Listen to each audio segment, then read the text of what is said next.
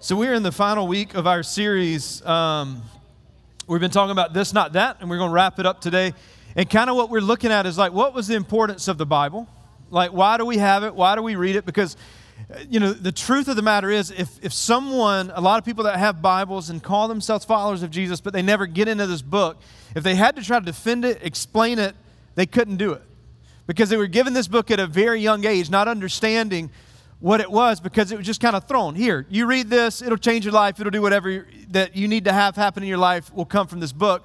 So people are just giving out Bibles without explanations of why was this thing written? Where did it come from? Why does it have any importance in our life? And we've been covering that over the last few weeks of talking through number 1, can this book be trusted?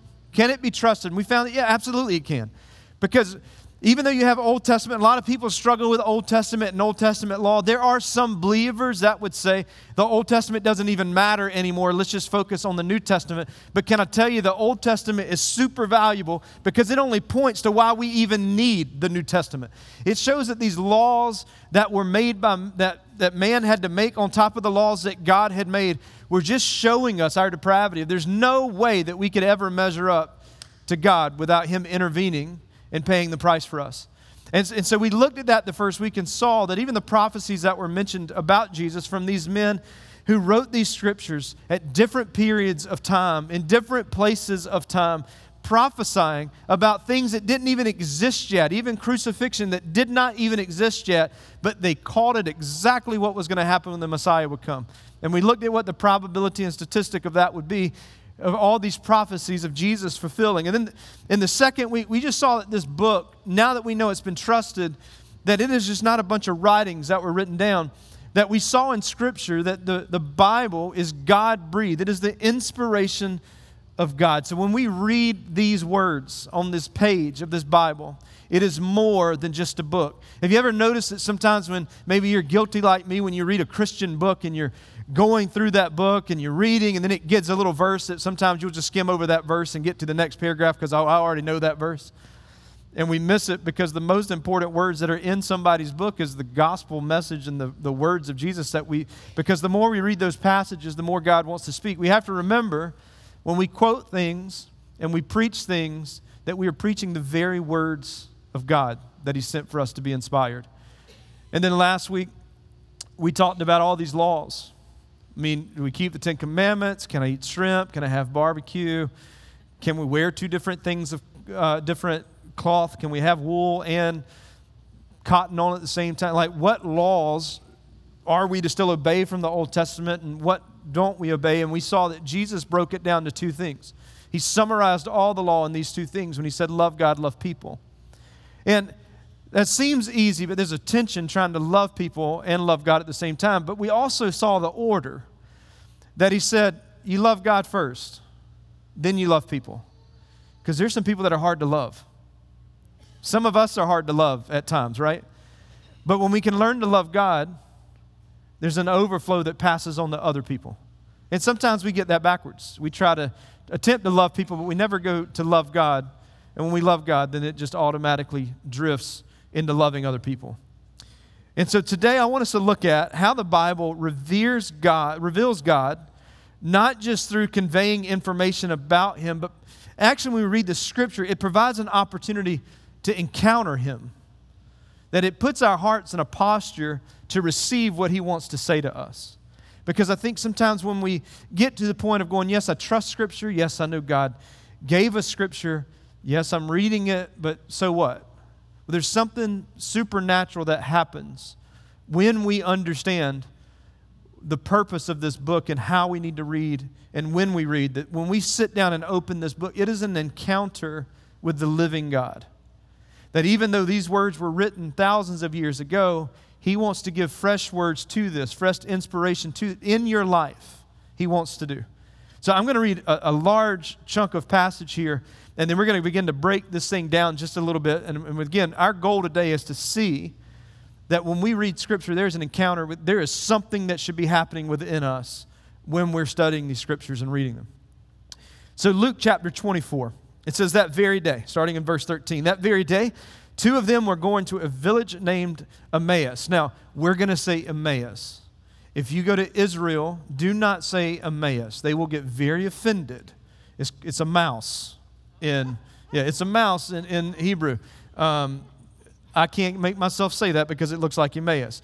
And that's what probably, how many of you have been taught that's what that word means? It's always been Emmaus. Well, it's a mouse, but now it's Emmaus for us. So that's Berkeley County translation. So the two of them are going to a village named Emmaus, about seven miles outside of Jerusalem. So just a little bit of a walk. And they were talking with each other about all these things that had happened. And while they were talking and discussing together, Jesus himself drew near and went with them. But their eyes were kept from recognizing him. And he said to them, What is this conversation that you're holding with each other as you walk? And they stood still, looking sad. Imagine these two guys are walking back home from Jerusalem. They had just encountered the whole events of the crucifixion and everything. And now they're walking back, minding their business, and this dude just kind of drops in the conversation and starts talking to them. And they don't recognize that it's Jesus. It says, Then one of them, named uh, Cleophas, answered him. Are you the only visitor to Jerusalem who does not know these things that have happened there in these days? And he said to them, What, what things are you talking about? And they said to him, Concerning Jesus of Nazareth, a man who was a prophet, mighty indeed in and word before God and all the people, and, and how our chief priests and rulers delivered him up to be condemned to death and to be crucified. But we had hoped that he was the one who was going to redeem Israel. Yes, and besides all of this, it is now the third day since these things have happened. Moreover, some women of our company, they amazed us. They were at the tomb early in the morning, and when they did not find his body, they came back saying that they had seen a vision of angels who had said that he was alive. And some of those who were with us went to the tomb, and they found it just as the woman had said. But him they did not see. And he said to them, O foolish ones, and slow of heart to believe all that the prophets have spoken. Was it not necessary that the Christ should suffer these things and enter into glory?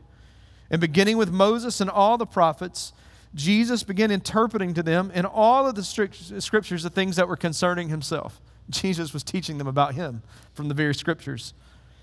So they drew near to this village to which they were going, and he acted as if he were going farther. But they urged him strongly, saying, Stay with us for it is toward evening, and the day is now far spent. So he went in to stay with them. And when he was at the table with them, he took the bread, he blessed it, he broke it, he gave it to them. And then their eyes were open, and they recognized him. And he vanished from their sight. And they said to each other, Did our hearts burn within us? Did not our hearts burn within us while he talked to us on that road and while he opened to us the scriptures. The story is taking place right after the resurrection of Jesus. All these followers of Jesus are in this place of just emotionally drained. They watched their teacher, their rabbi, be crucified. They put their trust in this man that he was indeed their Messiah. Now, understand, this wasn't the first Messiah that the Jews thought was the one. There had been many others who had claimed that they were the Messiah and had done incredible things, but nothing to the caliber of that which Jesus had done. So, for many of these Jewish people, were thinking, here we go again, another one that claimed to be Messiah. And this time, our own people had him killed. And there's this despair that has come over them. Luke is the only one of the four gospel writers who actually includes this story. Because it's a story that I think reveals something about who we are and how Jesus opens our eyes to see Him, who He is, and then showing us how we can come to know Him. So, so put yourself in their situation for one second. This teacher that had brought this hope of the coming Messiah, the prophecies from the scriptures that they had read all their lives and been taught, is gone. These two disciples are journeying from Jerusalem to Emmaus Jesus comes and joins them. They didn't notice him.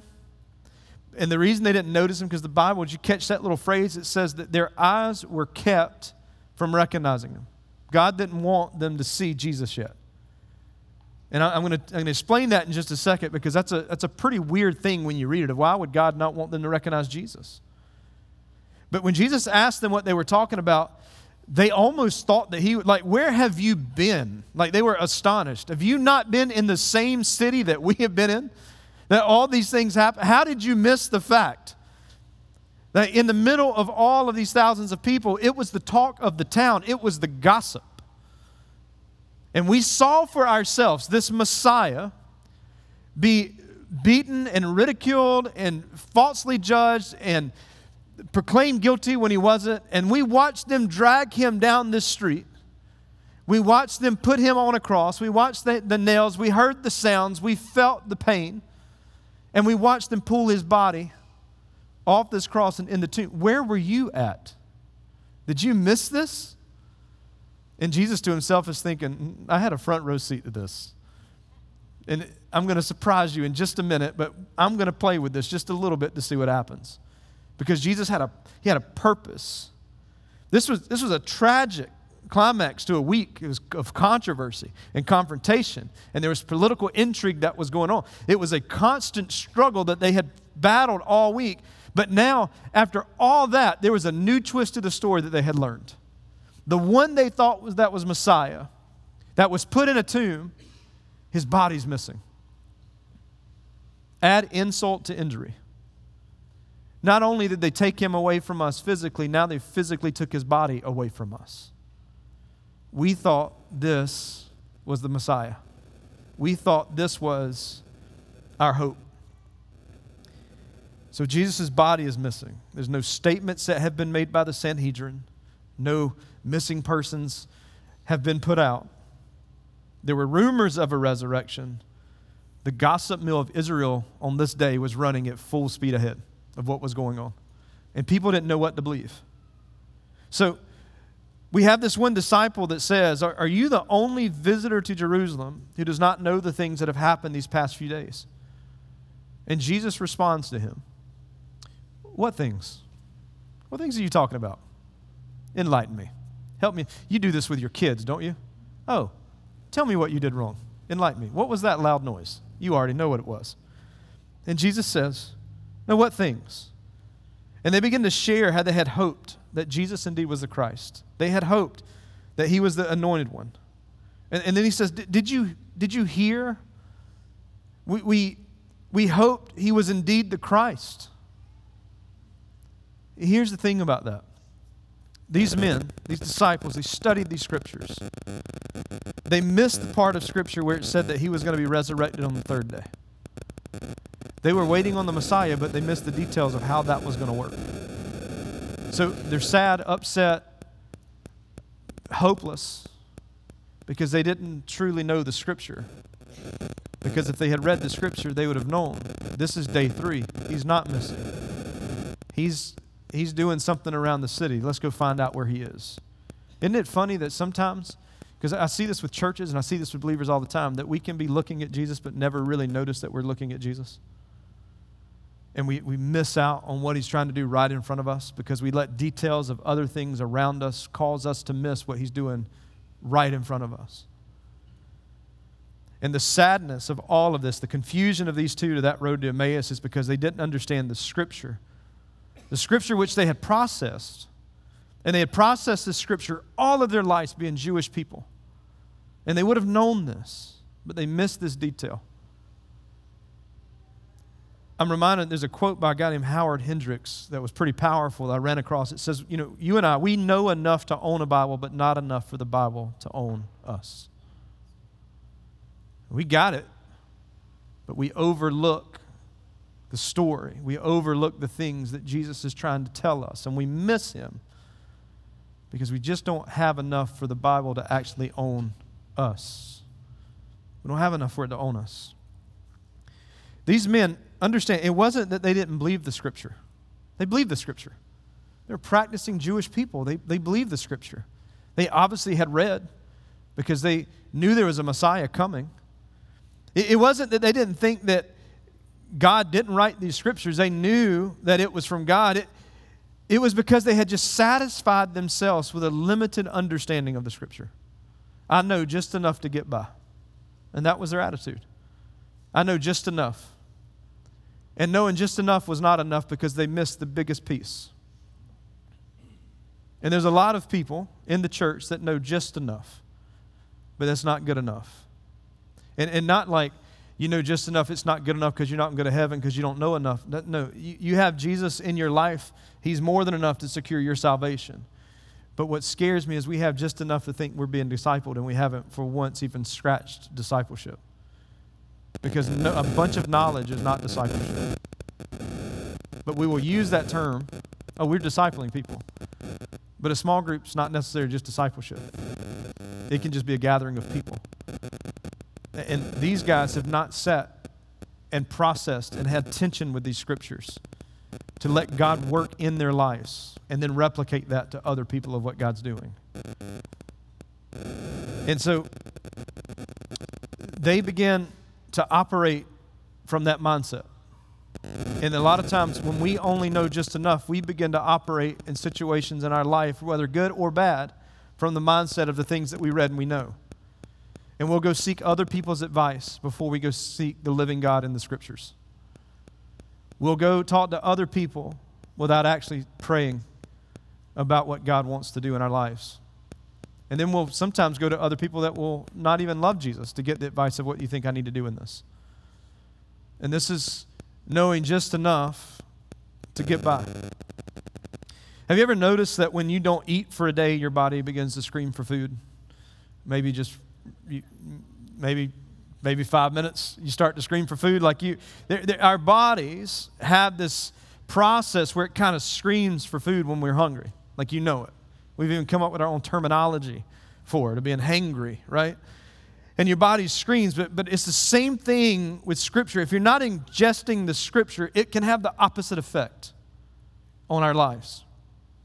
The less you read God's Word, the quieter your spirit begins to become. And it will slowly go away. You ever notice that when you're going through times and you're busy, the first thing that go, you always, well, the first thing that goes always your relationship with God. Because your spirit begins to get quiet and it's easy to ignore. And, and what happens is the less you read this word, the quieter the spirit gets. You know, physically, your physical body screams, spiritually, it gets quiet. This is why Job said, I've treasured your words. Now, think about the situation. If you know Job's life, think about what he's going through.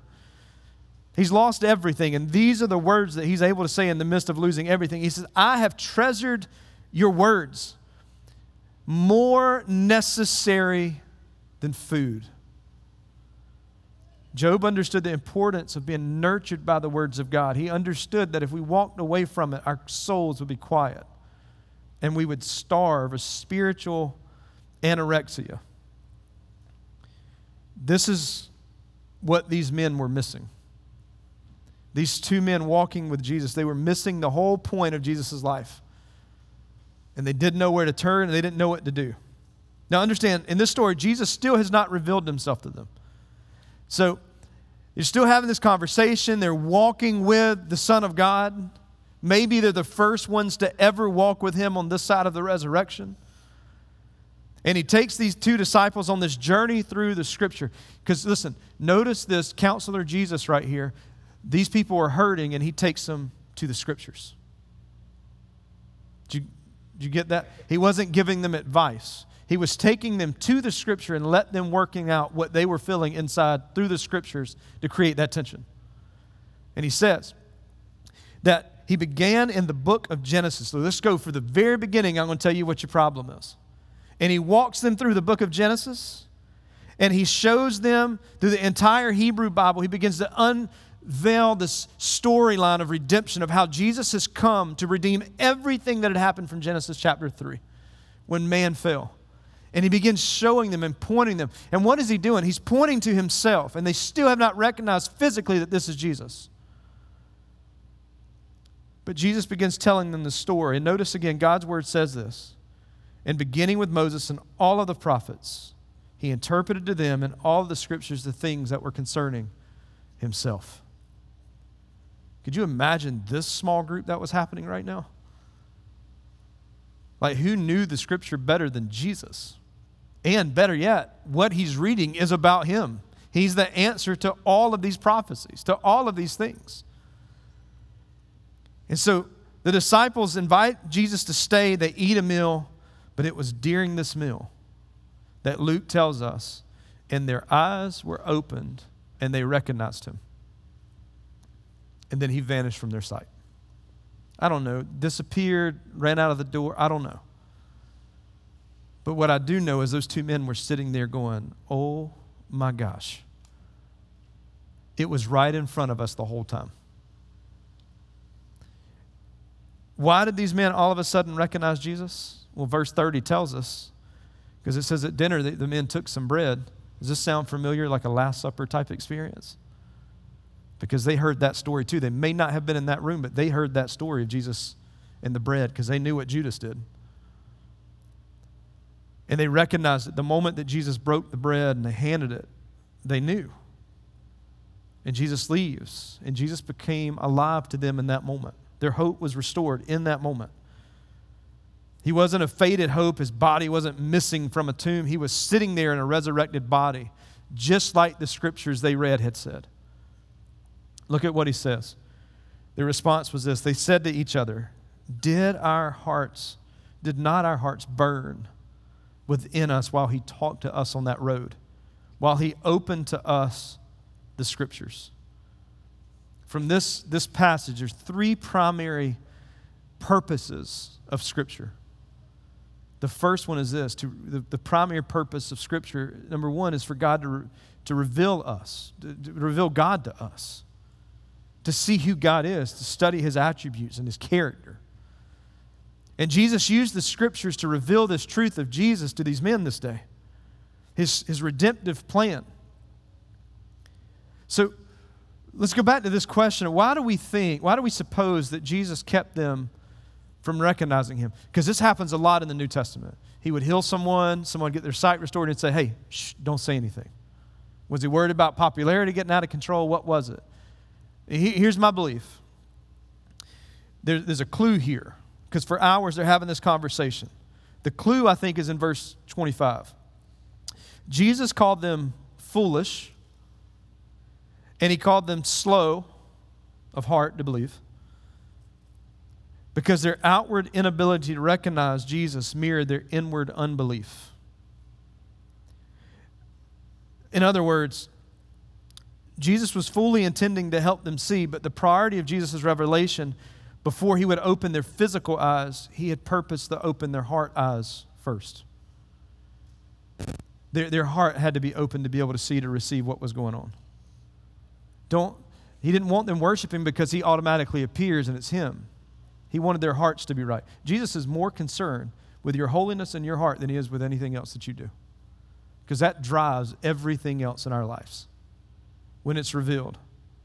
He wanted their heart eyes to be open because it was of the utmost importance that they would walk by faith and not by sight. Well, why do you believe Jesus? Because I was walking with him. No. Why do you believe Jesus? because that man sat down and pointed himself out in the scriptures and fulfilled all those prophecies. I saw what he did in my life. I saw what he did. Jesus knew that between his resurrection and he knew between the full establishment of his kingdom, there's going to be this thing called a church age. That's what we're in right now. His ascension was nearing. Jesus is about to leave. That meant that these two men and other witnesses are going to have to tell the story of what they witnessed in their personal lives and what they saw and witnessed in the, in the city that day. This, this is going to be a part of their testimony. Well, how did you come to know Jesus? Let me tell you how I personally met him. Because one day I was walking in sorrow and brokenness, and I felt like the world had ended. And, I, and Jesus encountered me right out of nowhere. And he pointed himself out in the scriptures. And my heart was open. And when my heart was open, my eyes began to see clearly what he was doing. And they began to share this story. But Jesus knew that this whole thing of being able to see his bodily presence, being able to see who he was, that wasn't going to be the same case for you and I because he had to go away. And so they would have to rely on his living and active word to light the path of what was going to happen. Because if we're going to have this encounter with God and God's going to be revealed to us, it's going to come through these scriptures. And we got to do more than just enough. We got to know and recognize God at work. The second thing is this it's to reveal God to us, but it's also for you and I to encounter God. When we sit down, with these scriptures, we have this encounter with God. See, Jesus' encounter with them was more than just a Bible study. It was more than just learning some verses and getting that gold star on the poster. It was more than that. It was an encounter. And as soon as their hearts were opened, they noticed the encounter. And Jesus didn't say anything else when they saw him. He left. And look at the life change that happened just that one second. What happens with one second in the scriptures? What can God do with that for you? They, they had met this resurrected Jesus. They found God in an unusual place. They made this journey back and forth on this road many days, going into Jerusalem and coming back home. But they found him there in their grief on this road to home. They found Jesus. Understand that there is a difference in reading the Bible and encountering the Bible. Two different things. We read books to read books, we read the scriptures for encounter. No matter how natural the process of reading the Bible is, and no matter how natural the objects that we read are discovered, no reading and no discovery happens without a dependency on God when we read this book, to come before Him and read. So there's a, there's a relationship when we read this Bible from our hearts to the pages, and God works in between that. The Bible is meant to be life changing. You and I are to approach reading scriptures with this understanding that we're coming to encounter the living God through his living, God breathed word today. It's the most important thing. Well, we see this and we know that the Bible is meant for life change, and we hear people talk about life change and we see life change. But is there any evidence that this book really does encounter? Is there, is there any chance that reading this book really does change a person, or is it just all in someone's mind? I think it's a fair question because that's what a lot of non Christians would ask. Well, good news. There is proof that reading the Bible actually will change you. There's proof. I was reading this research by a bunch of neuroscientists that did this study on the brain, and they were actually able to trace what was going on in the mind and how things were connected when people were reading certain things. And in this research, they had people reading history books, science books, um, math book, reading anything. They were reading these books. And what they found was as people were reading all these things, even religious books, they only uh, the only one they saw that had any kind of significant change with people. That they had people reading novels, they were all hooked up on these wires. The only one that they saw was making any kind of a difference was when people were actually reading the scriptures, something was going on on the scale of their brain. Couldn't figure it out. There was newer patterns that were being made. Because the Bible actually says that don't be conformed to the world, but be conformed by the renewing of your mind. Well, good, Robbie, that's great neuroscience stuff. So, what does that have to do with anything? There was a much, much better research project that was done on this because they, they, they were blown away. They didn't understand why that was the case. Did we just hit a fluke? We got to test this. So, there was another study by the Center for Bible Engagement. And I'll post this one this week because if you want to geek out and read it, you can. And if not, I'll post a video to help explain some of this stuff too. But there was a recent study done by this Bible Engagement, right? and they polled 40,000 people throughout the general population of the U.S. from 8 to 80 years old. That was their, their deal. The purpose was to see how people were engaging when they actually read the scriptures because what they just saw in the other test that they didn't even mean to, to uncover, but they found this. So, what they were saying was okay, what happens to a person's behavior when they're in the scripture like one time a week? Now, being in scripture one time a week could just be you sitting right here hearing scripture reading on the screen. So, what happened to the brain? There was nothing that happened. Nothing. So, day two, because they want to see what happens over a four day period, what happens to the brain. Day two, nothing happened. And so now you can imagine all these researchers got all hyped up, thought we found something, we didn't. Day three, there was kind of like a little blip on the screen. It was like, oh, wait, time out. There may be something here. What is this? Well, day four, the readings went off the chart. They couldn't even explain it. It went off, it spiked off the chart because you would think that reading the scripture, there would be a gradual build up, but there wasn't. It was flat. for two days. Three days, a little bit of a bump. Then it shot up drastically. So something happened on day four. And here's what they found in the study that being in scriptures four times a week literally affects your behavior. For example, feeling lonely drops 30%. People with anger issues, it dropped 32%. Bitterness in any kind of relationship, marriage relationships, kids, friends, that dropped 40%.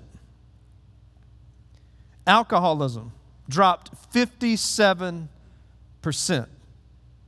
Here's the number one thing people that feel, uh, they, they just feel stagnant in their relationship with Jesus, is spiritually stagnant. They found that if these people are in scriptures for at least four times a week, that drops 60% that you don't feel spiritually stagnant anymore. Viewing pornography drops 61%. Now remember, we come to the scriptures, we come to an encounter with God. These things don't happen without an encounter with God. Now let's look at some positive sides. Sharing your faith, it jumps to 200% if you're in the scriptures four times. You know what? The number one issue that we're finding across the landscape of the American churches is people aren't sharing the gospel. Now we know why they're not sharing the gospel. They're not in the gospel to be sharing the gospel. Because if they were in it, it would up their chances of doing it by 200% because you find confidence in this word. The other issue that we find throughout the American church is discipleship is lacking and in many churches non existent other than a phrase or terminology. If you're in the Bible, four times a week, at least, discipling other people jumps 230%. Would you say that this is a pretty important book? The things don't happen unless you encounter a living God in the living scriptures. And you can't deny that. Because you can't deny what God does in your life when you read this. It's your story of what He's done for you. Third, if you didn't get those stats, I'll, we'll, put, we'll, get you, we'll get them to you. Third, for our hearts to burn for Him. Did you hear them when they said that? Man, did our hearts not burn when He was reading the scriptures? That was their response when He vanished. This is the purpose of the Word of God, is to cause our hearts to burn with love and tenderness towards God. When Jesus opened the scriptures and explained them to them, their hearts began to burn. There began to be some conviction. God began to move. They felt touched. They felt like something was happening. Because the Bible is meant to touch our hearts, it is meant to kindle a fire within us that drives these behaviors that we just saw to either decrease and raise the positives. The thing that these disciples had lost when they watched Jesus die on the cross was the hope for the kingdom. They, they lost because the fire had gone out of them. Because to them, the Bible was over because they knew just enough to know enough. And so everything had gone, the passion had gone, the hope had gone. But now in this moment, their hope was restored because Jesus began to teach the scriptures and their hearts were open and their eyes became open and they became aware. And I can promise you that their chances went up 230%. That they started sharing the gospel and discipling people in their community and restoring hope to people. The fire was not rekindled by talking to him. It says the fire was rekindled, it was kindled when he began to talk to them. Sometimes we just need to approach the Bible in stillness and quietness and let God do the speaking. And we push ourselves to the side to listen. Look what he says in Jeremiah. When the prophet Jeremiah considered not proclaiming the words of God because he didn't want to go, he could he said he, he wanted to avoid persecution. He, he, he was not able to, to contain these words. He says this in Jeremiah His word is in my heart like a fire. It's burning, it's raging, it's spreading. A fire shut up in my bones. It's got to get out. Jeremiah knew that there was no way that he couldn't go share the words that he had been learning and what God had been doing in his life. He's saying we're to consume the Bible, not just occasionally nibbling on it. We're to consume it, to eat it, to get the spiritual nourishment out of it. That's how we're supposed to approach Scripture. And that sounds weird, like we're supposed to eat the Word of God. How do you eat the Word of God? I, Ezra said this. For Ezra had set his, listen, his heart to study the law of the Lord, Scriptures. and to do it and to teach his statutes and his rules in Israel. Ezra said, first, we're to study the scriptures. If you want to eat the word of God, the first thing, you got to study these scriptures. We now know that it's there to reveal God to us and for us to have this encounter with God. But to eat this and to truly digest, for these things to begin taking shape, you got to study scriptures. And we can choose for God's word to be the priority in our lives, or we can choose for other things to be. But when we make the choice that we're going to read, even if it's for five minutes a day, God can do miraculous things in far less time than what we can do in a lifetime. Here's a, the other thing that he says in this passage if, you, if you're going to do this and eat scripture, you study it, but you also got to live it. Because practicing these things is a whole different ballgame from just reading them and learning them and saying, okay, I know these things. The Bible is not just for us to get educational purposes, it is meant to be lived out. This is why he said, Go make disciples. Go. Don't just stay where you are. Go. James 1:22, you probably heard this verse. He says, Be doers of the word, not just keepers, not just hearers only. Do these things. Jesus uh, brings us up in Matthew chapter 7. He tells us that the wise builder is the one, the, the wise builder is the one who hears these words of mine and does them. We've got to be a church that is on the go, that is constantly moving in that direction of where the Holy, because the Holy Spirit's moving. We have a choice. We can follow Him or hang out way behind Him and miss out on what He's doing. And, we, and that's, that's a comfortable country club, cruise ship type church. And that's not who we are here. We are on a mission. You know, we don't have missions because we are in mission. Going to Jamaica and partnering with Haiti and serving our community and Water Missions and Internet, those are things that we do out of the overflow of our mission because our mission is to introduce people to Jesus and help make disciples. That's what our it's not to build a church. It's to disciple people. We're a mission that just happens to have a Sunday gathering. That's who we are. Because we want to study Scripture and live Scriptures. And the third thing is we have to share God's Word with people because we can't contain. We can share Scriptures by teaching these things to other people. One of the questions we ask in small group is who in your life needs to hear what we just discussed today? Because I guarantee that there's somebody that's walking around your workplace and your family, in the grocery store, in Starbucks, wherever you are, walking around in hopelessness right now. And far more than they need your advice, they need you to point them to Scripture. This is what God's been teaching me on this. I've been there too, and this is what God's taught me from His Word. And helping them process that. Sharing what God's doing in your lives. In Colossians, Paul says this, and I'm going to close. Paul the apostle writes in Colossians 3:16, he says, "Let the word of Christ dwell." Say that word with me. Let the word of Christ let it dwell in you richly in all wisdom. That word dwell means to inhabit, to take up residence. It's used in the New Testament with somebody moving into somebody's house. So the Holy Spirit moving into us. Let it take up residence. Let the word of Christ dwell in you. Let it live in you. And the word richly means this the large amount with the implication of being valuable you're putting a valuable thing in your life to steer it in wisdom. When we look at this word and we read it and we see it's valuable, we see it's valuable, and we're letting it dwell in our hearts, that is life changing. Well, Robbie, I read the Bible and it's not doing anything. Change your approach of going, saying, The Holy Spirit is going to speak to me through whatever I read. Not how much I read, it may be one word that He's going to throw your life in the right direction that He's going to make you more like Jesus with just one thing. Listen, it's not about how much you read, it's about the quality of what you read. Because again, God can do things with an entire book, and He can do just as much with one word. But He has a word for you. And before it can change other people, it has to change you.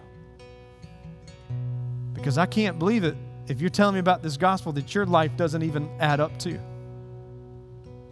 I want us to be a church